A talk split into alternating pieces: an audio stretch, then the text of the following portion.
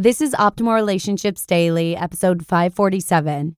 How do I survive the frustration of online dating? By Evan Marc Katz of evanmarckatz.com. Howdy, OLD friend. I'm your host, Joss Marie, and I'm here every weekday to help you optimize your relationships. So, if you're seeking to learn more about better dating, marriage, and parenting, you're at the right place. Today, I'll be narrating a post from Evan Marc Katz on how to thrive in the world of online dating. So let's keep moving right along and start optimizing your life. How do I survive the frustration of online dating? By Evan Marc Katz of evanmarckatz.com. Quote Hi, Evan. I'm a big fan of the blog. I've been excited to start meeting guys in my new city, LA, same as you. But I've already started feeling disappointed. I signed up for Match.com and OKCupid, it seems there are plenty of men looking on these sites, but hardly any saying hello. And if they do say hello, the emails are boring. Hey, I'm thinking of getting some sun this weekend. How about you? Or they make me think these guys have me on a pedestal. If you don't mind me saying, I think you are beautiful and your profile seems so genuine. I hope you write back. I've taken your advice and posted pics of me looking fun, cute, and active wedding guest and bridesmaid pics, vacation pics, a fun sibling shot labeled with my bro and sis. So, what is the deal? I'm 29, I'm pretty and fun. In my bio, I basically state I am a retired jet setter who still wants to have fun, but do it on a local level. I've read a bunch of profiles and tried to reach out to men who are my equals, both in lifestyle and dating goals, but these guys haven't responded. I'm thinking, we are so alike, why aren't you responding? Granted, I'm just starting out, but it's already frustrating. How am I supposed to take these emails that I'm getting? I find them so mass market. Like, I bet they copied and pasted and sent to 30 girls without reading about me at all. How do I get to the next step? Should I wink first? Are sending messages a bit too much? Angie. End quote. There are two entirely separate issues being discussed here. One is your frustration with online dating overall. The other is with the nuances of how it's done. Let's deal with them separately. First of all, I want you to consider all the other places that you could meet 30 something men in Los Angeles. Through events from LA Weekly, through email lists like Thrillist, through random happenstance at the gym at Ralph's on Sunset Boulevard, at the UCB Theater, through meetup.com, through friends' house parties, through work friends and business networking, through setups, through matchmakers, through singles organizations, church or temple. And yet, despite all those options for young people here in LA, it's tough.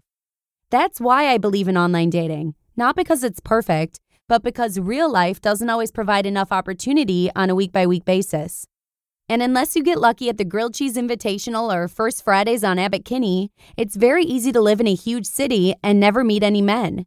Online, you're always meeting men. Your ad is live for 24 hours a day for men to approach you. And if you log on for 20 to 30 minutes each day to reply and reach out to one new guy, your social life will instantly pop. None of this changes the quality of men, the quality of how they market themselves, and the quality of their interaction, all of which is frankly abysmal. But one thing I know from seven years of doing this job is this a great profile and witty email doesn't necessarily equal a great guy. And generic profiles and emails often mask amazing personalities. As a result, you really can't tell anything from online dating. You just have to make the best with what you've got. This is what I discovered as a customer service rep at JDate in 2001. And it's the very thing in which I coach private clients every day. Writing a unique, confident, specific, self aware, witty profile that attracts more men and higher quality men. Coming up with a one of a kind username that instantly brands you and demands recognition filtering through the wrong men, funneling the right men from email to the phone to the real life date, keeping a healthy attitude about guys, and maintaining an open mind about why they do what they do.